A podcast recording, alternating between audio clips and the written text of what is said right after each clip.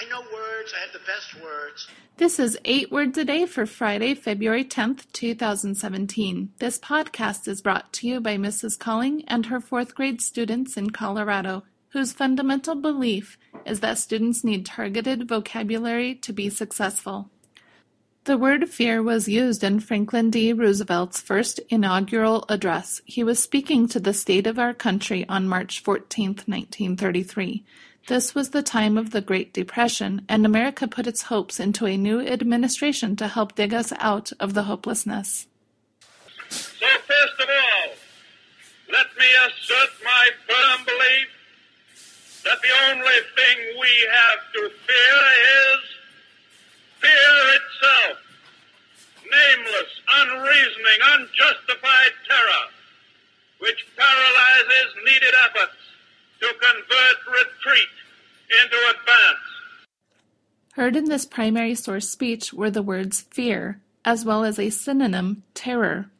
FDR additionally talked about this needless terror paralyzing the American public from taking action.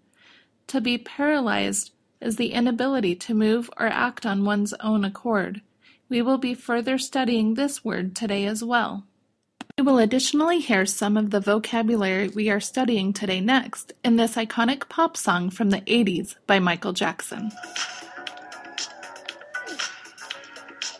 It's close to. Something evil's lurking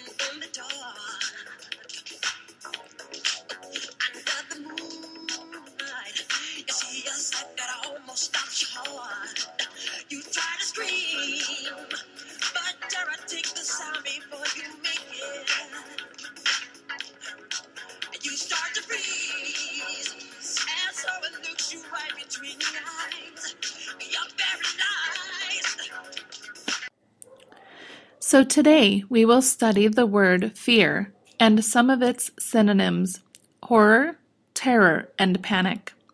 Other related words that we will investigate today are lurking, evil, paralyzed, and trepidation. Use these words throughout your day, and if you're caught, don't you fear. A cougar coupon may soon appear. I know words. I have the best words.